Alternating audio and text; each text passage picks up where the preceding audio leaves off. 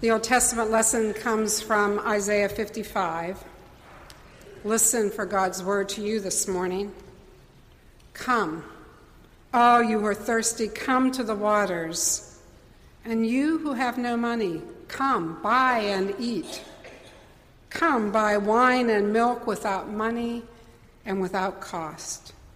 Why spend money on that which is not bread, and your labor on that which does not satisfy?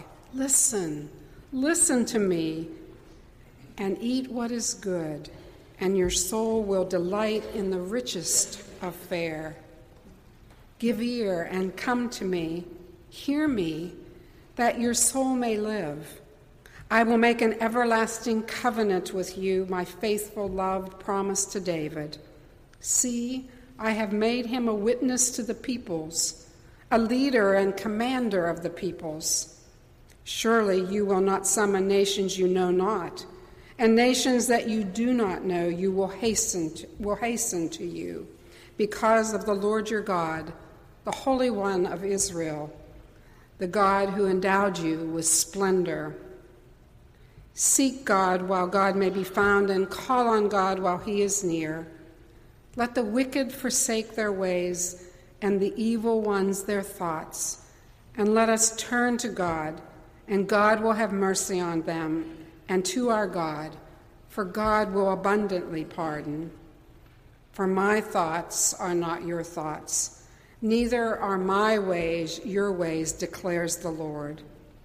As the heavens are higher than the earth, so are my ways higher than your ways, and my thoughts than your thoughts. As the rain and the snow come down from heaven and do not return it without watering the earth and making it bud and flourish, so that it yields seed to the sower and bread for the eater. So it is that my word goes out of my mouth. It will not return empty, but will accomplish what I purpose and succeed in the ways for which I have sent it.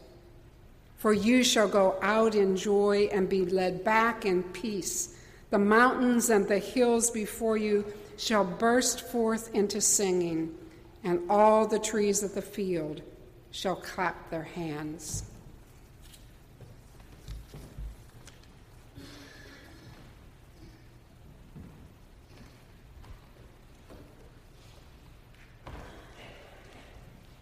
The New Testament lesson is from the Gospel of Luke, the 13th chapter. Jesus is responding to people who are questioning the mysteries of God in times of calamity, wondering why something happened, who did what wrong, what caused this, whose guilt uh, brought this calamity upon people, um, where is God's judgment and mercy on those people, those people. And Jesus wanted to bring his listeners' attention to themselves, not focused on those people, but on what was going on in their own lives, in their own midst. And so he told this parable.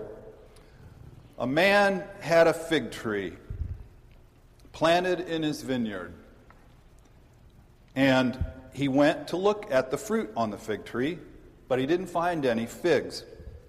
So he said to the man who took care of the vineyard, for three years now, I've been coming back looking for fruit on this fig tree, and I haven't found any. Cut it down. Why should it take up the soil? Sir, the man replied, leave it alone for just one more year, and I'll dig around it, and I'll spread manure around it, and if it bears fruit next year, but then if it doesn't bear fruit, then cut it down. This is the word of the Lord. Thanks be to God. This uh, past week, uh, Riverside's basketball league wrapped up with championship games. It was uh, a great season, um, almost 600 kids involved. But what really makes the league, I think, are the quality of the volunteer coaches that we have uh, so many of them just do a great job of working with kids, boys and girls, over many months. And one coach in particular, I want to uh, uh, call your attention to. At the end of the season, his, his girls' team had just lost the championship game, and he had a great little team meeting afterwards. And then I talked with him, and he said, You know, Bill, at the beginning of the season, I always tell my kids just three things I want from you. Just three things. I want you to have fun. I want you to be nice to each other. And I want you to listen to the coach. Isn't that great? That's a wise coach. Have fun. If you're not having fun, everything else breaks down. Be nice to each other. You can't have a team if you're not. And listen to the coach. You know, it reminded me a little bit of our church's mission statement. You know, live joyfully, serve passionately, and search thoughtfully. We live in a society that divorces fun from stewardship. In other words, it, it cuts fun, fun off from our identity as children of God. We live in a society that thinks that being nice to each other is a sign of weakness, that that listens only to the electronically delivered voices of the marketplace. Lent is a season, we're about halfway through it now, when we are urged to rediscover how to have fun as those who are made in the image of God rediscover our need, our need to serve one another and to know who is our neighbor.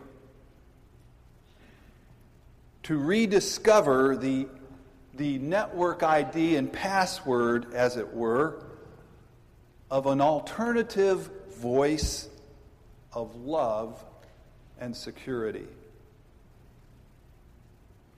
Both texts today, Isaiah and Luke, are about the possibilities to rediscover what has been lost or forgotten.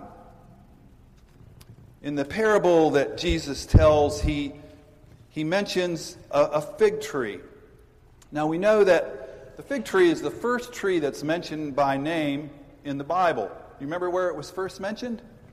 in the Garden of Eden when Adam and Eve had to find some leaves to cover themselves. And they used fig leaves.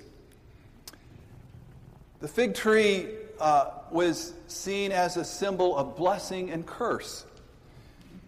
It was uh, an image of security and prosperity. In the time of Solomon, each man under, sat under his own vine and fig tree. It was an image of prosperity.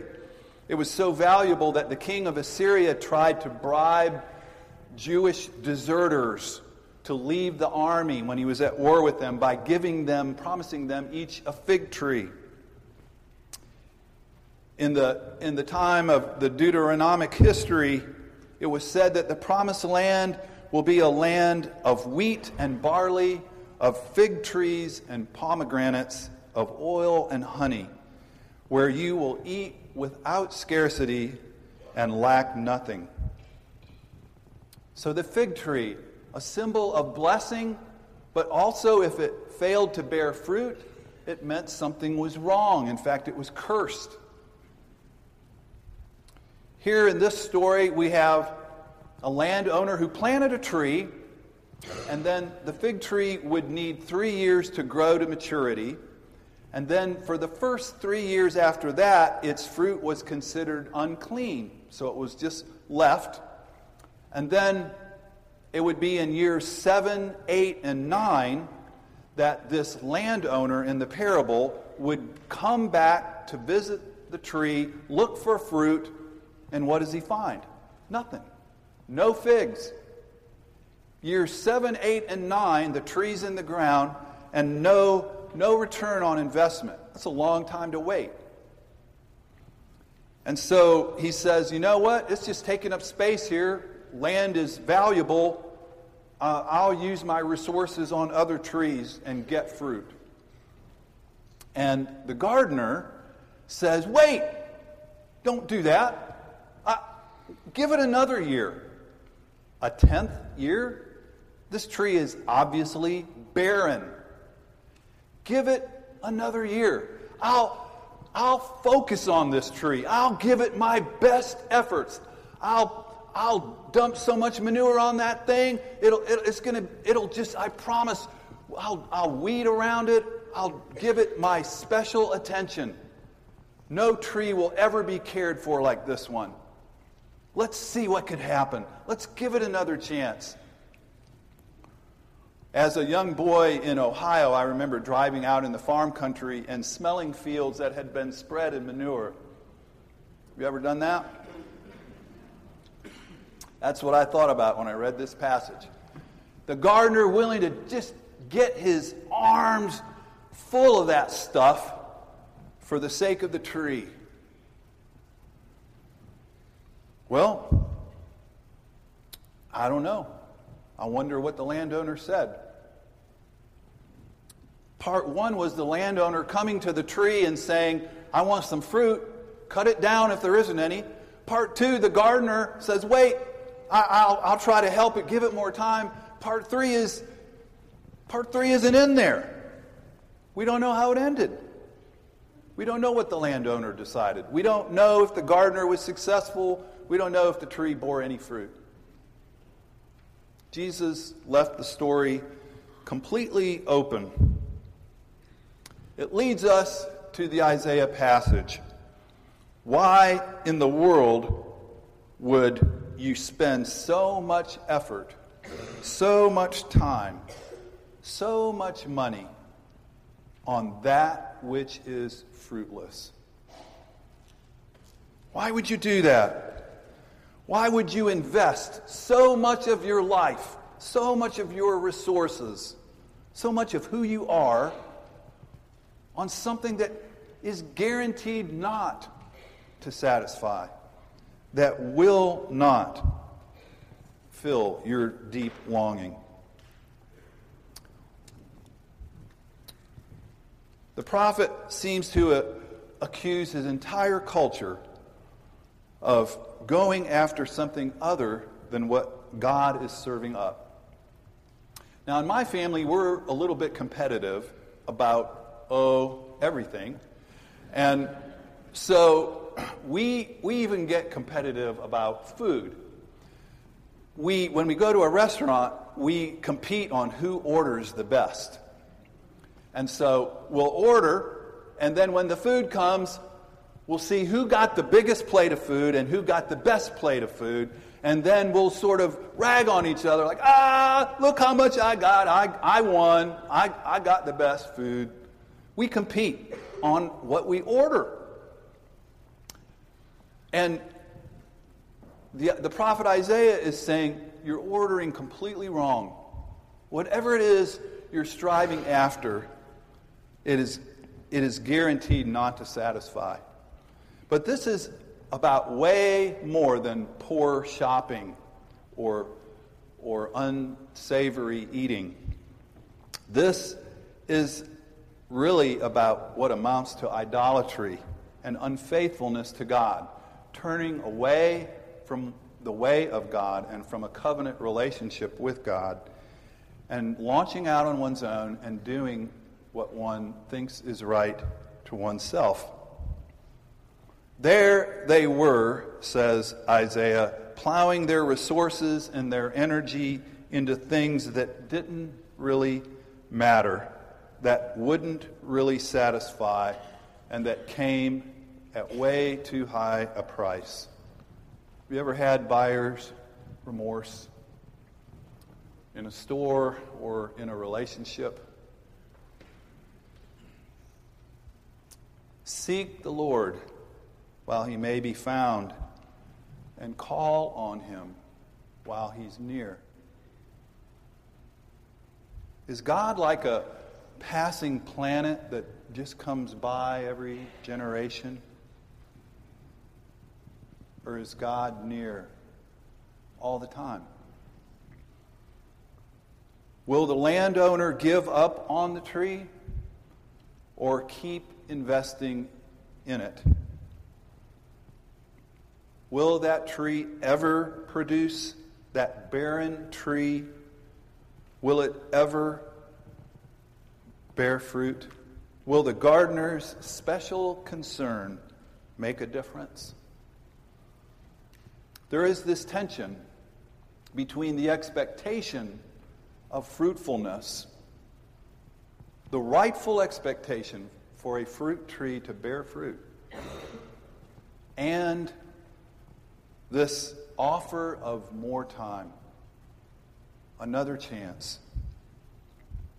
Jesus didn't give the ending to the parable, and I think it would be presumptuous and dangerous for us to supply that ending in any quick and easy way now.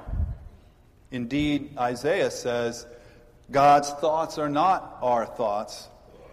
God's ways are not our ways. As, as, high as the heavens are above the earth, so high are God's thoughts above ours.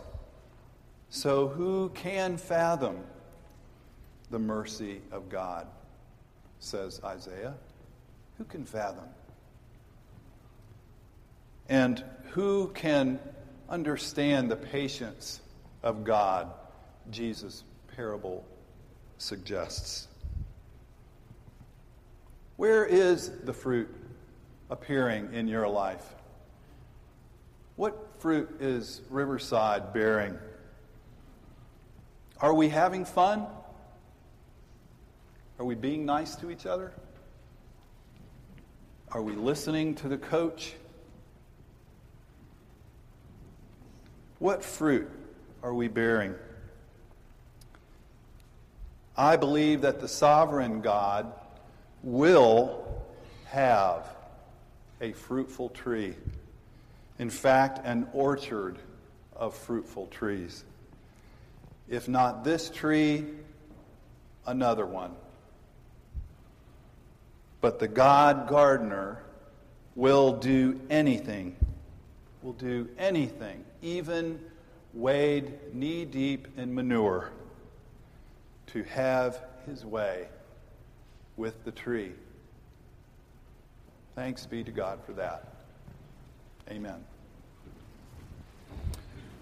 Now to let us respond to God by bringing forth the offering of our lives.